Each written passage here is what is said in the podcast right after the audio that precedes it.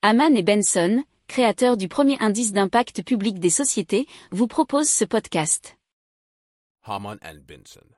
A vision for your future.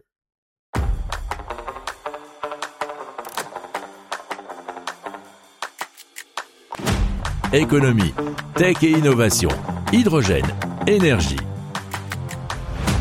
Le journal des stratèges. Présenté par Boris Kahl.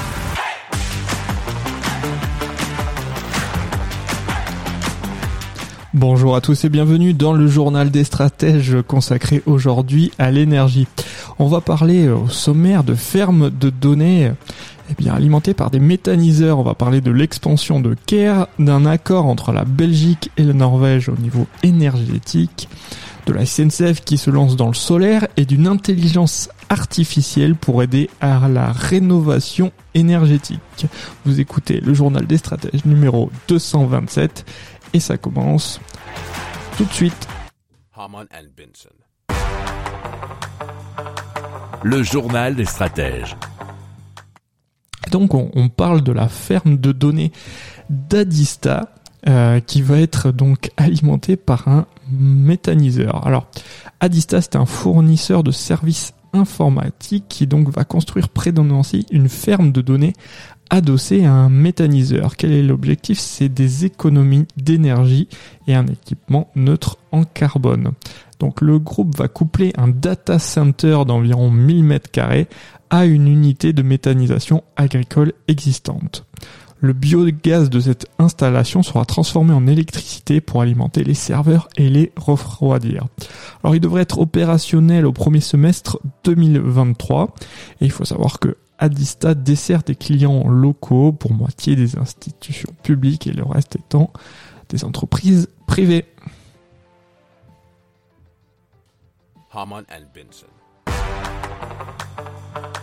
Le journal des stratèges.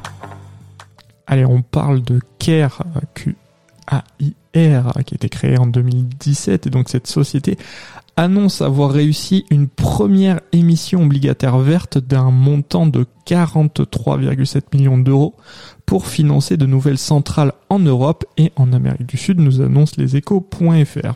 Alors une seconde émission aura lieu euh, euh, dans les prochaines semaines d'environ 20 millions d'euros. Alors le groupe euh, se, se lance dans une double diversification vers l'éolienne offshore mais aussi l'hydrogène.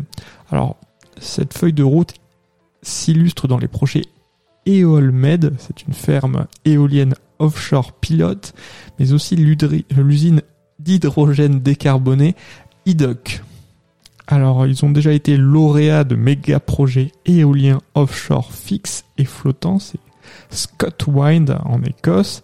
Ils pèsent déjà 2 gigawatts. Alors, par ailleurs, ils ont 600 mégawatts de projets éoliens et solaires en opération et en construction au Brésil.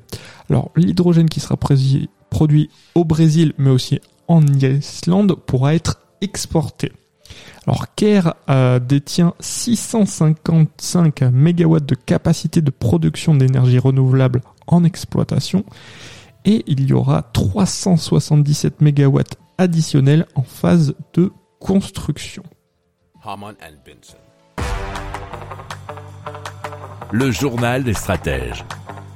Allez, on parle d'un accord énergétique entre la Belgique et la Norvège. C'est le Premier ministre belge Alexandre De Croo et son homologue norvégien Jonas Gahr qui ont signé un accord de coopération énergétique misant sur les énergies renouvelables. Alors, l'accord, nous dit RTBF.Belgique, vise à garantir un meilleur échange de connaissances et de technologies, tant dans le domaine des énergies renouvelables et de l'hydrogène que dans la capture et le stockage du CO2. Il tend aussi à mieux connecter les deux pays dans le domaine de l'électricité. Le journal des stratèges. La SNCF se lance dans le solaire puisque elle vise à déployer d'ici 2030 1,1 million de mètres carrés de panneaux solaires dans les gares. Alors le partenaire qui voudra bien se joindre à eux sera chargé de la conception, de l'investissement, de la réalisation, de l'exploitation et de la maintenance des installations photovoltaïques qui doivent d'abord être installés donc d'ici 2024 sur les parkings de 150 cigares, nous dit bfmtv.com. Alors cette première phase concernera 190 000 m2 et aurait une capacité de 25 à 30 MW d'électricité bien sûr qui serait produite et destinée à être revendue au réseau public de distribution.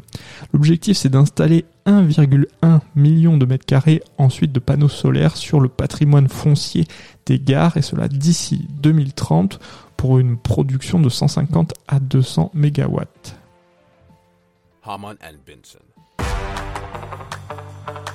Le journal des stratèges. Allez, on parle d'une intelligence artificielle qui va aider à la rénovation énergétique et ça s'appelle Prio Reno qui sera accessible en ligne à partir du deuxième trimestre 2022 et qui fonctionne avec les données de consommation énergétique de la quasi-totalité des 500 000 bâtiments publics de France. Et cela fourni par Enedis et GRDF nous dit positiver.fr. Alors comment ça marche? C'est un algorithme qui se charge d'analyser ces données ainsi que d'autres fournis par l'État comme des fichiers fonciers ou des bases de données topographiques.